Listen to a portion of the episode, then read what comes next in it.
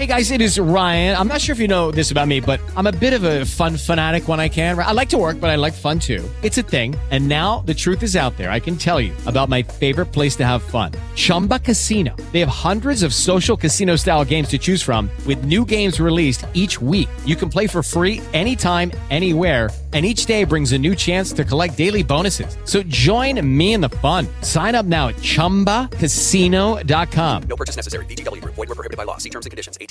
Line is muted. Only the host can unmute your line. Raise your hand using *2 so the host knows when you want to speak. Good afternoon, everyone, and welcome to our belated, our late getting started, whatever you want to call it, Bible study and fellowship tonight. I apologize for getting started late. We had a long conversation before the program. It was edifying, good fellowship. I wish everyone could have heard it, and maybe from now on we'll just start recording when we first come on and then get into the Bible whenever we get into the Bible. We may just try that one night. But anyway, we're in Colossians chapter 2 tonight. We've established in chapter 1 where Colossae was, close to Laodicea. It's play in Eastern Asia Minor, or modern-day Turkey, and in close to the Far East. And Paul's established through prayer to the Colossians. He sent the letter through Epaphras, who was the pastor at Colossae. And if we're going to find out here in chapter 2 that Laodicea, like I said, just a little ways from Colossae, is going to get to read this letter too.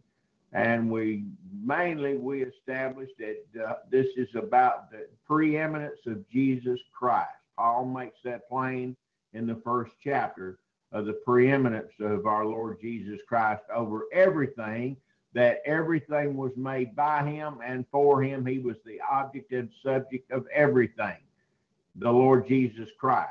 He's the answer to it all, the maker of it all, the answer to it all, and it's for his pleasure. We've established that fact in chapter 1. Chapter 2. Some of that voice and waves and nothing like the Lord is the people. All right. In chapter 2, Paul's going to get into some of the false doctrines. He's going to hit on 4 of the topic of the main false doctrines that have started to infiltrate the church at Colossae.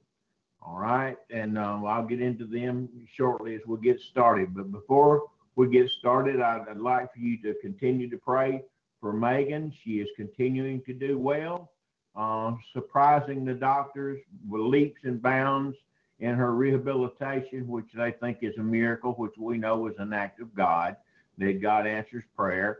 And I would appreciate your prayers myself about that intermediate move business, that stuff would get straightened out. That, hey, if the Lord wants me right here where I'm at, that's fine with me. If he wants me somewhere else, then he'll open the door and I'll get there. That's the way I look at it, okay? I mean, my feet's willing to move to do my part. The Lord's going to open the door. But anyway, after having said all that, we'll get started in chapter 2. Brother Dave, if you would open us in a word of prayer, brother, please. Yes. Father, we come tonight in the mighty name of Jesus Christ, and we thank you, Father, for the blood of Jesus that has enabled us to become the righteousness of God in Christ Jesus, not by works that we have done, but by his blood he saved us. And Lord, we remember that, and we have gratitude that there's nothing at all that would enable us to render your favor, to be able to be called your children, or to even be one who changes the pot chambers in the toilets of heaven. We would not be there. We would be in the deepest chambers of hell if it wasn't for the Lord Jesus Christ. And we're grateful for that, Lord. And tonight I pray that everything we say and do here in reference to the scriptures, that you put it on our hearts and mind, that you send your Holy Spirit, Lord Jesus, to anoint us, to teach, to read your word, to understand your word. We ask you to teach your people tonight by the Holy Spirit, and that you bring to reference and to highlight those areas that each individual personally needs to hear and to deal with. And tonight, Lord, I pray that what is done brings a smile to the lips of the Father and brings joy to the Lord Jesus Christ, who we desire to be the most preeminent one here tonight. And Lord, I give you thanks for the healing that you've done in Megan. And I just ask you, Lord Jesus, to continue to bring about a total miraculous healing in her life, and that this healing is used to minister to other people, Lord, and to bring healing in a spiritual sense to them, that where they would be healed in the spirit and to be able to be born of the Spirit of God, and that their soul would be convicted that there is a Lord Jesus Christ, and he is alive, and he is in the business of saving people, and he is in the business of healing those that he desires to heal. And he is the one, whether you're healed or not, your spirit will be healed and be able to live with him forever in eternity. And Lord, I pray that this mighty testimony is used by you to glorify your name. And Lord, tonight I also lift up to Pastor Don's move and his future, Lord. I pray that you would continue to guide the steps. You said the steps of a good man are ordered of the Lord. And Lord Jesus, we know Pastor Don's a good man because of what Jesus Christ has done. Yeah. And Lord, we know that you will ordain his steps, and that you will lead him, and that you will be a light to his path and a lamp to his feet. The Word of God will lead him, and the Spirit of God will lead him. And I thank you, Lord, that if it's Montana, if it's an interim period in northern Alabama, Lord, we ask your will to be done. And we ask that you would give him peace in his heart, knowing that what comes to pass is of you, and that you're ordering his steps.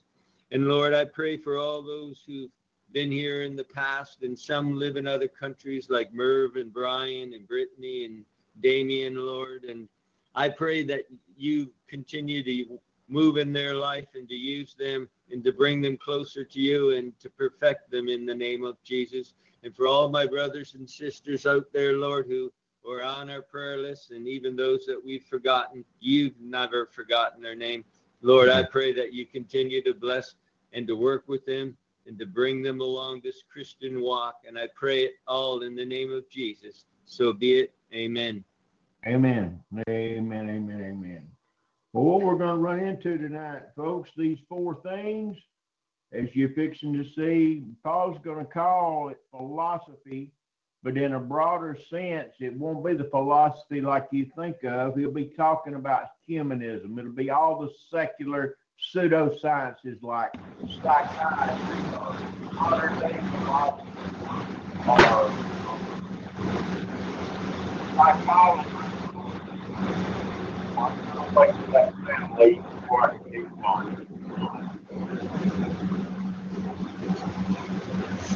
yeah, it kind of sounded like you were off in the distance.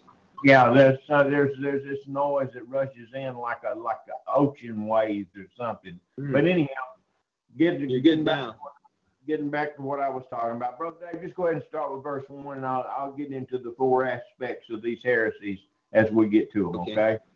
Okay. Colossians 2, verse 1. For I would that ye knew what great conflict I have for you, and for them at Laodicea, and for as many as have not seen my face in the flesh, that their hearts might be comforted, being knit together in love, and unto all riches of the full assurance of understanding, to the acknowledgement of the mystery of God, and of the Father, and of Christ. Okay. Paul says that he wants the brethren to be knit together in love. Folks, I could turn to 1 Corinthians chapter 13 and spend the next hour and a half dealing with this word, knit together in love. That comes down. I have no idea what it is, folks. I apologize.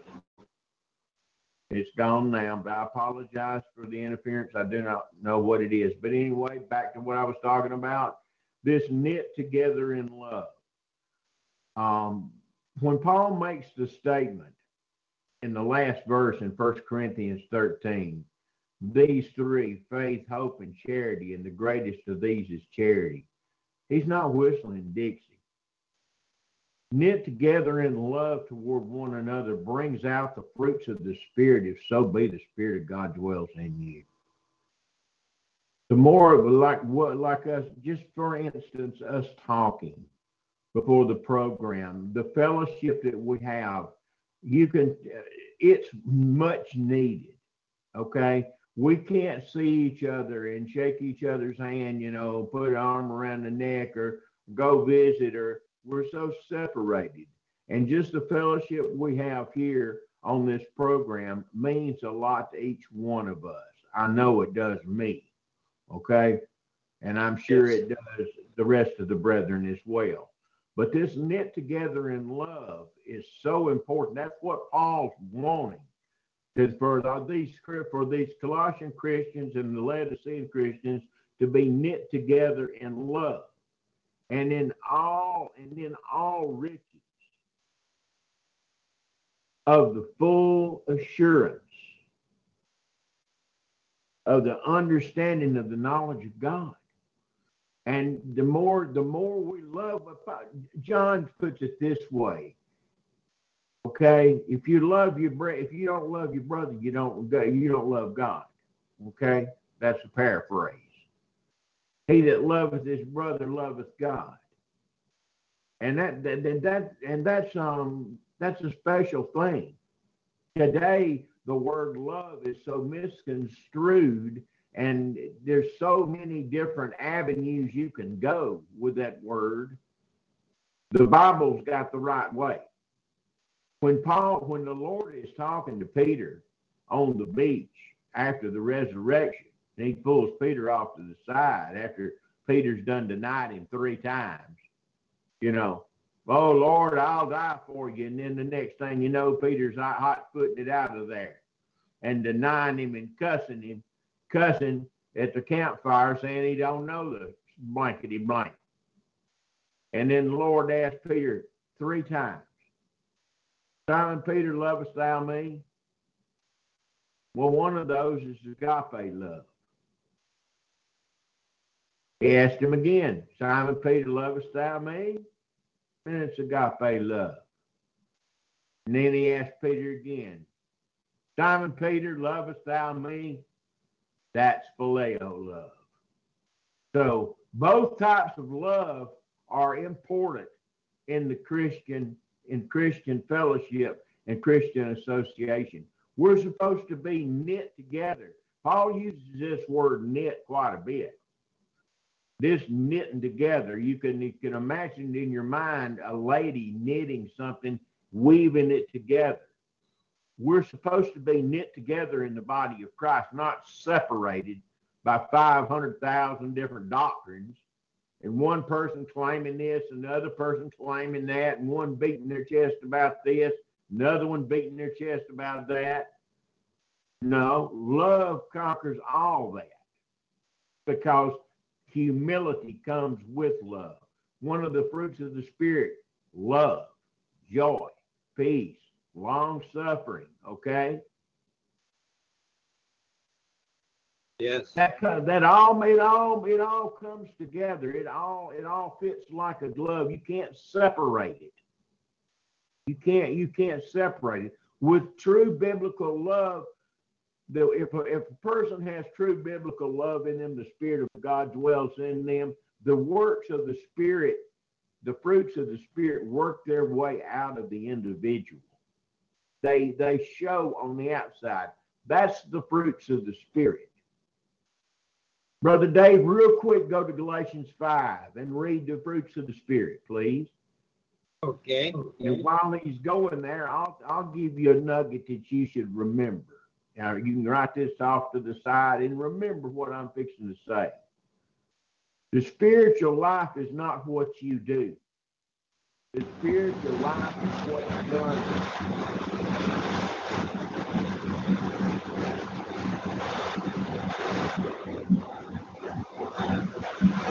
I can hear that. Yeah, I'm letting it get gone before I say anything else. The spiritual life is not what you do. The spiritual life is what's done through you and to you and for you by God. Anybody can. That's the reason for all those things that Paul says in 1 Corinthians 13. Though I give my body to be burned, though I give all my goods to feed the poor, all that stuff, that's not the spiritual life. It's what's done in you and through you and to you by God. That's the spiritual life. See, it's the Bible says to work out your own salvation. It's not talking about what you do, because it's God that worketh in you both the will and the do of his good pleasure. You cannot get around it. I don't care how much you go out and do and discipline yourself to do this, that, and I'm not saying nothing's wrong with it if it's done with the right motive, okay? Just done in real love. I'm just telling you that what you do is not your spiritual life.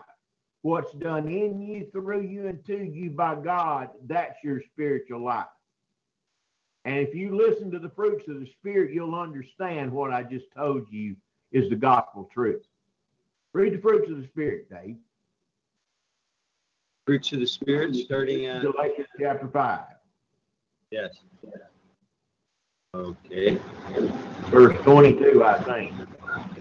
Yeah. Okay. Yes. Okay.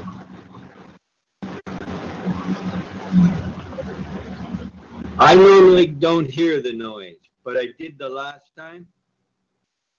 It's loud, brother. Very loud. Okay. Should I share it now? It's gone now. Okay. It's gone. Galatians 5, verse 22. But the fruit of the Spirit is love, joy, peace, long-suffering, gentleness, goodness, faith, meekness, temperance. Against such there is no law. And they that are Christ's have crucified the flesh with the affections and lusts. Absolutely. You know who crucifies the flesh? The Lord does.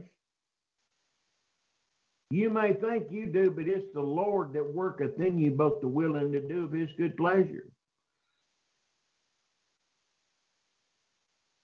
But that's where so many people get this idea. They want these set of rules that they can obey, and then they call themselves spiritual. That's one of the heresies that we're going to run into here in Colossians 2, legalism. I'll deal that a little bit with that when we get to it. We'll go to some scripture. But this knit in love is so important. Just read verse 2 again, Brother Dave. Verse 2, Colossians chapter 2. That their hearts might be comforted, being knit together in love, and unto all riches of the full assurance of understanding, to the acknowledgement of the mystery of God and of the Father and of Christ. That mystery is not something that's hidden from us. It's something revealed to us through the Spirit of God. See, the natural man receiveth not the things of the Spirit of God, but the spiritual man understands those things. It's like I have not seen nor ear heard, that verse I quoted the other night, but the Spirit hath revealed them unto us, if we study to show ourselves approved unto God, or set under somebody that does do that, they'll be revealed unto you, and the Spirit will bear witness that it's true through the Word of God, not just because the person says it. Verse 3, brother. Yes. In whom are hid all the treasures of wisdom and knowledge. And this I say, lest any man should beguile you with enticing words. Okay, there you go. In whom are hid all the not few, all the treasures of wisdom and knowledge. which reminds you, if anybody that's familiar with the Old Testament, Proverbs chapter 8. Anybody that reads that chapter, it starts out using feminine pronouns. But anybody that reads the whole chapter knows that it's talking about, it's a messianic passage. If you read Proverbs 8, the whole chapter is about wisdom. Now, the wisdom, don't be caught with enticing words, it says in verse 4. And this I say, lest any man should, let me scroll on down so I can read, should beguile you with enticing words. Enticing words of men's wisdom. Turn to 1 Corinthians 1, brother. Start at verse 19. And just keep on reading till I tell you to stop into chapter 2. And Paul puts a slam on the wisdom of this world. It's the wisdom of God that's important to you. Not philosophy, not psychiatry, pseudoscience. I'm letting the sound go away.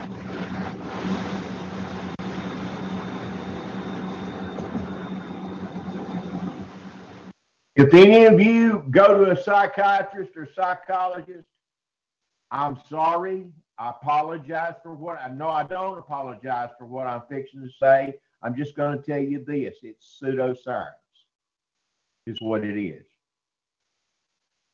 It's pseudoscience. It's void of God. Anything that's void of God is pseudo. It's not true.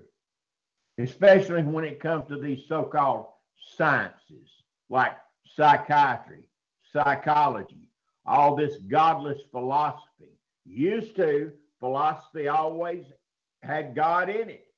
Not now. All the philosophy now is godless, which started taking place during the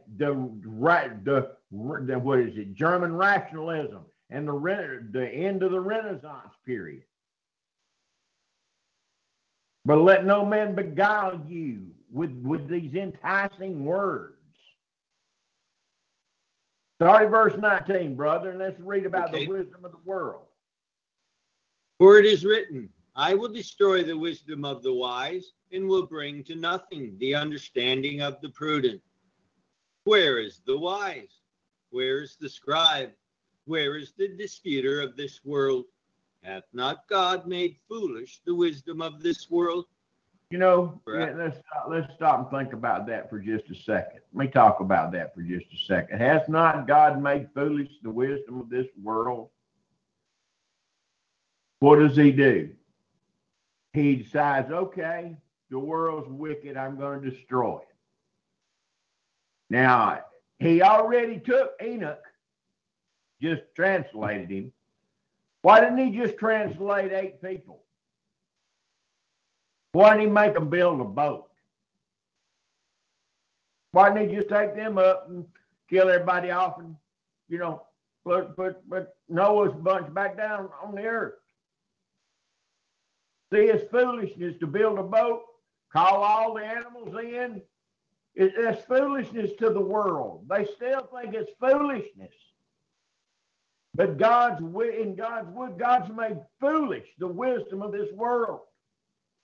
The way the world thinks something should be done is absolutely diametrically opposed to the way God does it. Yes.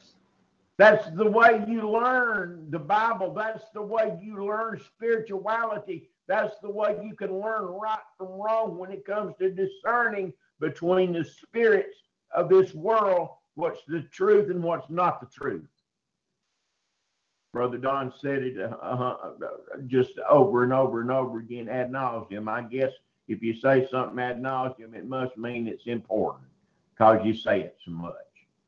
But if the world is for it and the world's backing it and they're rah-rah, you can bet your bottom dollar that it's wrong.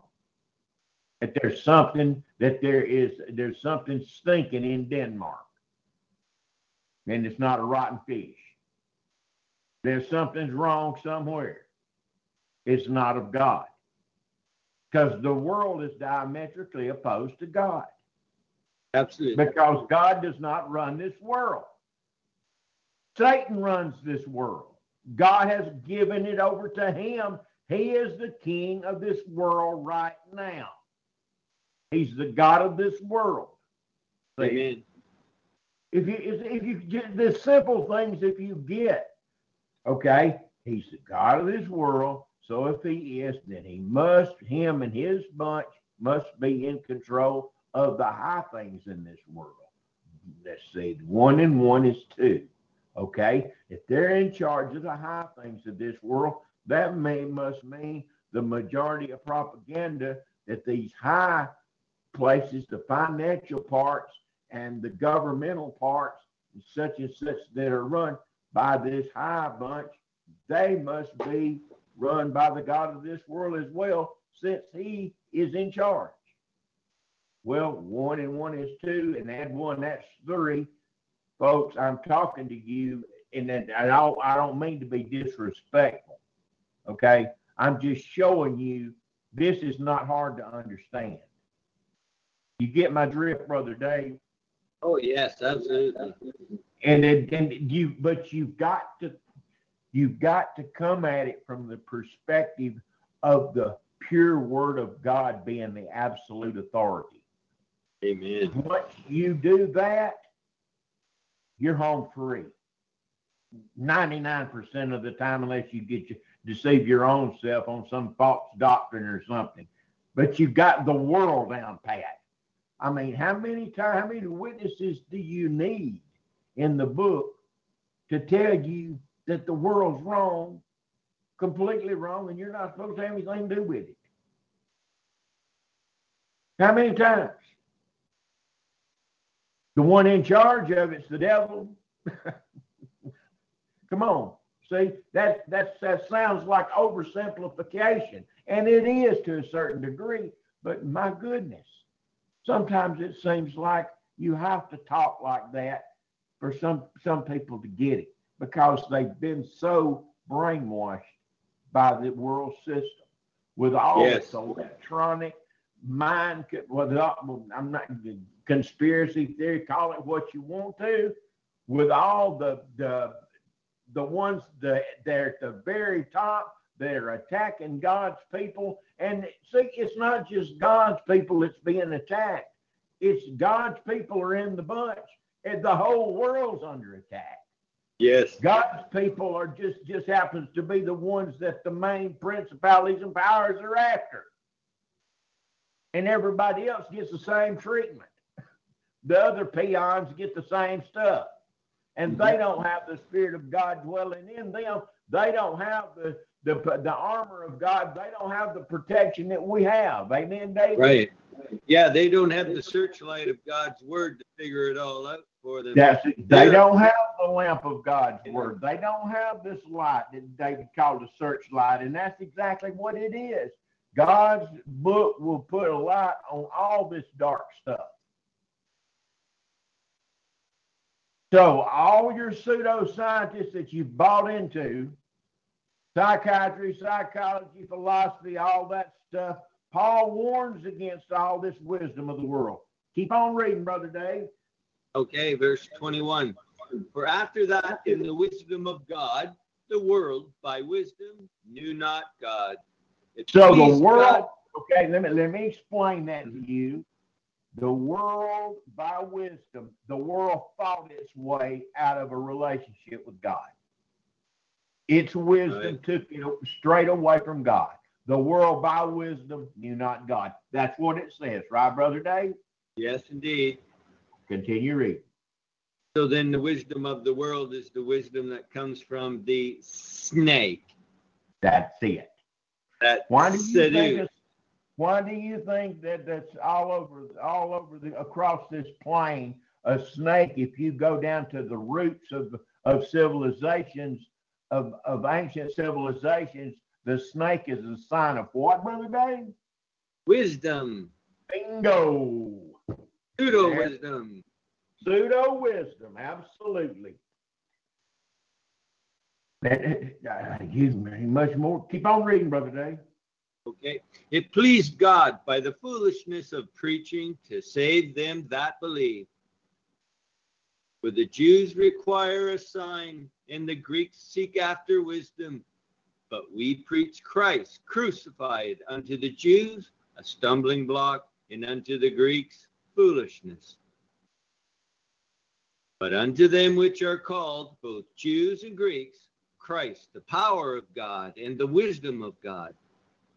Because the foolishness of God is wiser than men, and the weakness of God is stronger than men. The foolishness of God. I mean, you know, why hold up a stick in the wilderness to cure people with a snake, the serpent lifted up in the wilderness? Why do that? Why not just heal them, you know? Why do these so-called, that to the world's eyes, it's foolish stuff. It's so foolish they think it's myth.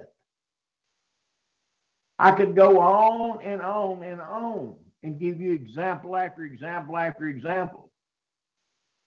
How God uses what the world looks like as foolishness, but it's in the wisdom of God. God's using it for a reason, to condemn the world. They will be without excuse. Because a child could understand if they would only believe. A child could get it if they could only believe. That's the reason I did what I did a while ago with the 1, 2, 3. Not to be condescending. Okay? I wasn't trying to be condescending. I was just showing you something. How simple that this is. How only a fool could miss it. And I say that with reverence. Okay? And I don't say it being mean. There's so much else the world piles into your mind and is pumped into your mind by magnetic, electromagnetic waves, television, you name it. You don't stand a chance without this book and the Spirit of God. I mean, you're through. Without the Spirit of God dwelling in you and this book to guide you, you don't stand a chance. Amen, Brother Dave? Amen. The indoctrination centers that we send our children to. That's right. You turned your children over to the families of television. Everybody, back when that television came out, well, folks turned their kids over to an indoctrination system called the television. Like that video I sent out, Brother Dave. Remember? What did you say? Yes. That guy hit it spot on, man. I've been saying it for over and over again. I call it a damn television because that's what it is. Damn. He believes it not. Yep. Go do what? Well, the indoctrination centers also being schools. And I was remembering that what that young man said on that video, weaponized words and the word racist. And he was just a young boy at school attending school, and they had physical education, and they were out on the track running, and it was co-ed, and the boy says, why are girls so much slower than boys? And all of the other boys thought this was funny and joking among themselves how slow the girls were. And then the teachers brought the boy over and said, you can't talk like that, that's sexist. And him just being a little boy, of his conscience bothered him. Sexist, that sounds dirty, that sounds bad. I don't want to be called a sexist. Weaponized. So, yep. Same There's way. Your wisdom of the world, right? Right. Conditioning our children. It works whether you know it or whether you admit it or not. Gay is I love to jump on that one because it's in the Word of God. Yes. And it's so contrary to what the actual word means. People calling people gay, they're the most miserable people in the world with the highest suicide rates of any demographic that there is. Yes. And you call them gay. They're freaking sodomites. They're homosexuals. They're perverts. They're degenerates. That's what they are. Yes. Period. But yet the television tells you to call them gay. So what do? You call them gay. Go right along with the world. Hey, it just happens that way. Whether you mean, you don't mean anything by it. You don't mean, you understand the difference, but still you do it, see? That's how powerful that indoctrination is. Continue reading in Corinthians, brother. Yes, verse 26. For ye see your calling, brethren, how that not many wise men after the flesh, not many mighty, not many noble are called. You see, not many. There's not many. Dr. Ruttman was a doctor of philosophy, had a PhD in philosophy from Bob Jones University, another doctorate from Kansas State, and one from the University of Alabama. Okay? Not many of those kind of people are called that wind up knowing the truth and teaching and preaching the truth, especially to the extent that he did. And some others have, like Dr. Scott and others. But God does for those. Wait for the sound to stop. But God does choose a few of those because the exceptions prove the rule. They don't overthrow the rule, they prove the rule. So God does choose some noble, some wise, some of these people out of this highfalutin bunch to put forth his word and to stand for him, for an example, for the exception to prove the rule. Continue on, Brother Dave. But God hath chosen the foolish things of the world to confound the wise, and God hath chosen the weak things of the world to confound the things which are mighty, and base things of the world, and things which are despised hath God chosen, yea, and things which are not, to bring to naught things that are. I praise God that verse is in the scripture. Keep on reading. Amen. That no flesh should glory in his presence. But of him are ye in Christ Jesus, who of God is made unto us wisdom and righteousness and sanctification and redemption. That according as it is written, he that glorifieth, let him glory in the Lord. End of chapter. I keep on reading. Okay. 1 Corinthians chapter 2, verse 1. And I, brethren, when I came to you, came not with excellency of speech or of wisdom, declaring unto you the testimony of God. Okay, right. Let me stop you right there. Paul said he didn't come with excellency of words. Later on, he tells you what they taught. They badmouthed Paul. They said his speech was rude and he was contemptible. That's what they said about him. That is, he was rude in speech and he was contemptible.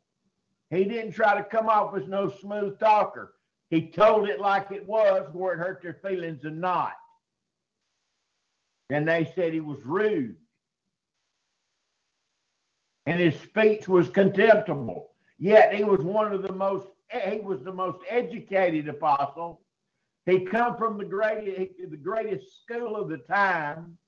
He was schooled in all the Greek philosophy, knew all Plato, Aristotle, all the Greek prophets, all the Greek poets, knew all about them.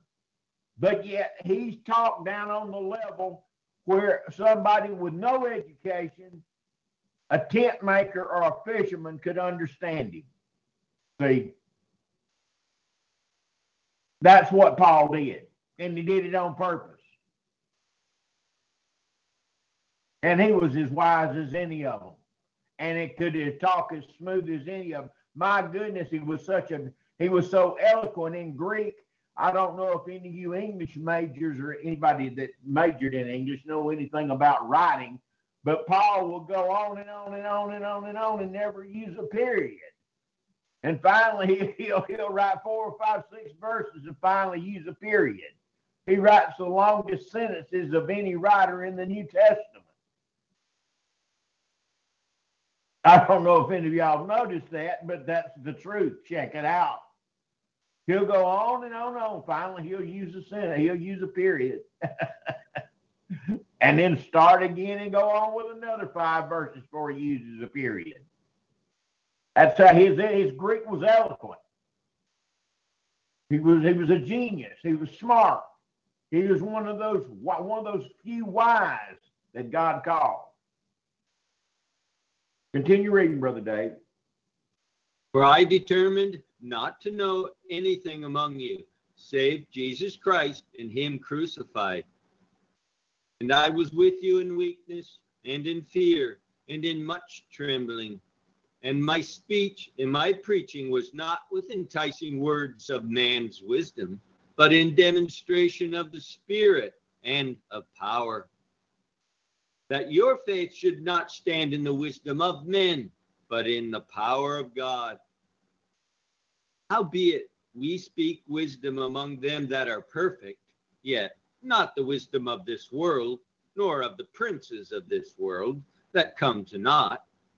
But we speak the wisdom of God in a mystery, even the hidden wisdom, which God ordained before the world unto our glory. Now, I was wondering here, the princes of this world. Talking about the Archon. It's the Archon. That's exactly what I was thinking. And that's where the so-called men of this world who are called wise by the world get this wisdom. Amen, brother. From these fallen angels, and they're been indoctrinated by this snake. They all work together, right? Satan. Yep. The Shatan, and yeah, they're playing the same old ancient trick. Yep. Same. Every generation. Go ahead, brother. Yeah, in every generation, it's the same thing. It's just doing the same old, has God said, and questioning God and questioning the Bible and questioning Scripture and going the ways of the world. Nothing new under the sun, brother. Well, and yet, what happens? It works. That's right. Works every time because of the dumb sheep. Works every time. All the secret societies, the Masons, the Jesuits, the Opus Dei, Templars, all the secret societies, it all rolled up into one ball. Yes, they all got the same head, the same snake head. They all worship Lucifer. Right.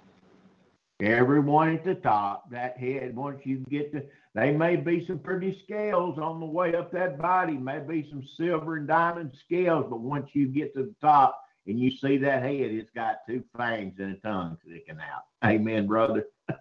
Yeah. And I say that metaphorically. Yes, Lucifer appears as well as an angel of light.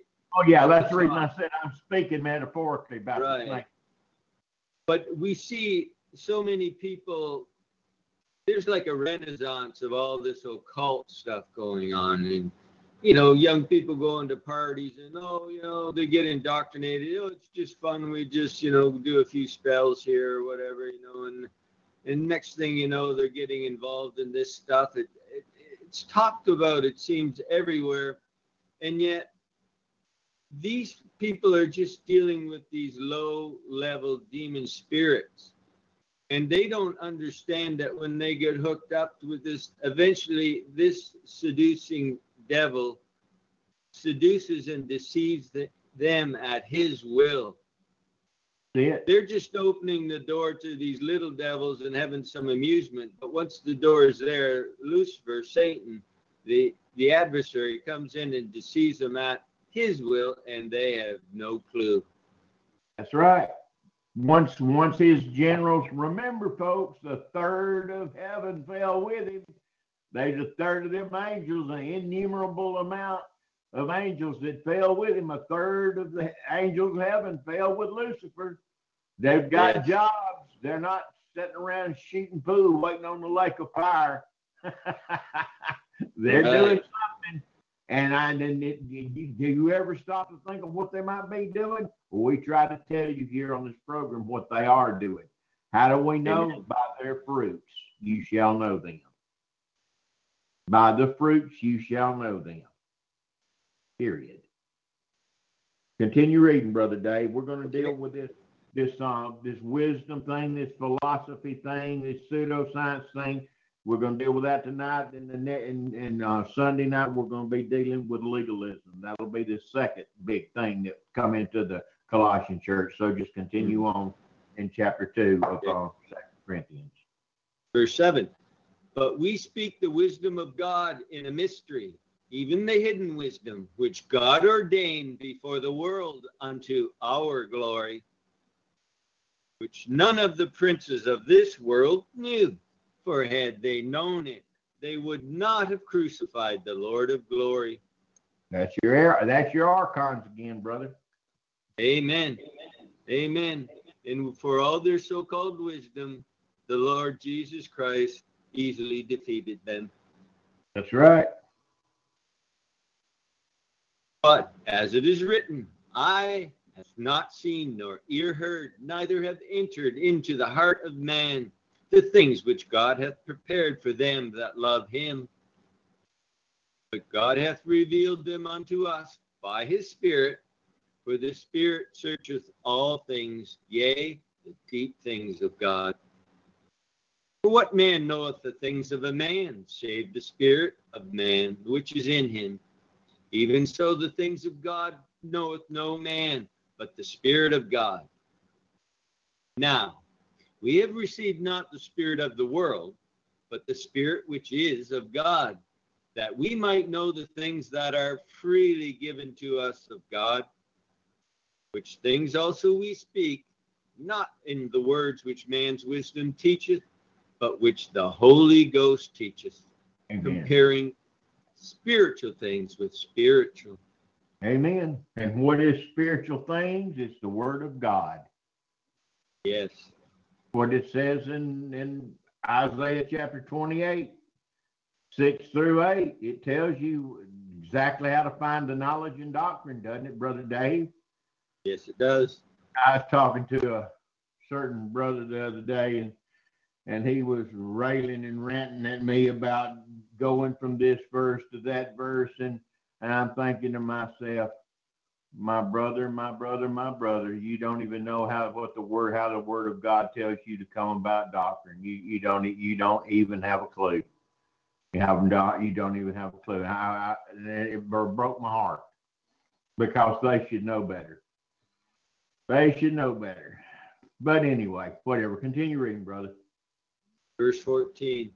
But the natural man receiveth not the things of the Spirit of God, for they are foolishness unto him, neither can he know them, because they are spiritually discerned. But he that is spiritual judges all things, yet he himself is judged of no man. For who hath known the mind of the Lord, that he may instruct him? But we have the mind of Christ. End of chapter. Amen. We'll go ahead and stop for tonight. Sunday night, we're going to get into a big topic, the second heresy that's moving into the Colossian and Laodicean church is legalism. And we will spend quite a bit of time on that one, running some references since we're dealing with that one today, Brother David, with all the lawyers out there and everything. There's nothing new under the sun. Nothing new under the sun at all. So we'll hit on that this coming Sunday night, help permitting and Lord willing. Brother Dave, if you would go ahead and dismiss us in a word of prayer. Yes. Hallelujah, Lord. We give you thanks for your word. We thank you, Lord, that you speak to your people and you correct people where they're looking for the Spirit of God to give them wisdom or to give them a special word when they're so-called worshiping or praying, and they're looking for special words from God. And I'm not saying God doesn't plop ideas into our mind or scriptures into our heart, but they're always searching for the Spirit to minister some new thing to them. And Father, in the name of Jesus, I pray that they listen to the Word of God, because if they want a word from God, it's all there in the book, in the Bible. And that is the wisdom of God. The Word of God is the wisdom, and they don't need any special word, although we're open that the Holy Spirit wants to give us a special word that lines up with the scriptures 100%. Hallelujah for it. But Lord, we ask that you speak to us by your word. Yes, and Father, that we don't entertain voices that speak to us. Yes, outside, Father, that we're not looking for special voices, special ideas, or even people who write this stuff down. God deliver them. Father, in the name of Jesus, this week I pray that we concentrate even in greater ways upon you and in prayer and on your word, and that we're led by the Spirit of God through the scriptures and taught by the Holy Spirit of God by his word. And he, as we're reading scriptures, Lord, I pray that you put in our heart and our mind other verses, other chapters, other cross-references. And I've experienced that's the way you've taught me, and many ministers agree with that, and the Word of God agrees with that, that it's line upon line, here a little, there a little. And that's the way the Scriptures are taught. And Lord, I pray that this week your people are taught by the Spirit of God in the Scriptures. And Lord, I pray special blessings upon your people this week, Lord, those that spend the time to fellowship with you, that they'd have special blessings, Lord, from you, that you delight to give. And I pray all these things in the name of Jesus. So be it. Amen. Amen. Brother Dave, just to be clear, go to Isaiah 28 and let them hear it themselves, okay? In case there's any listeners. Isaiah 28.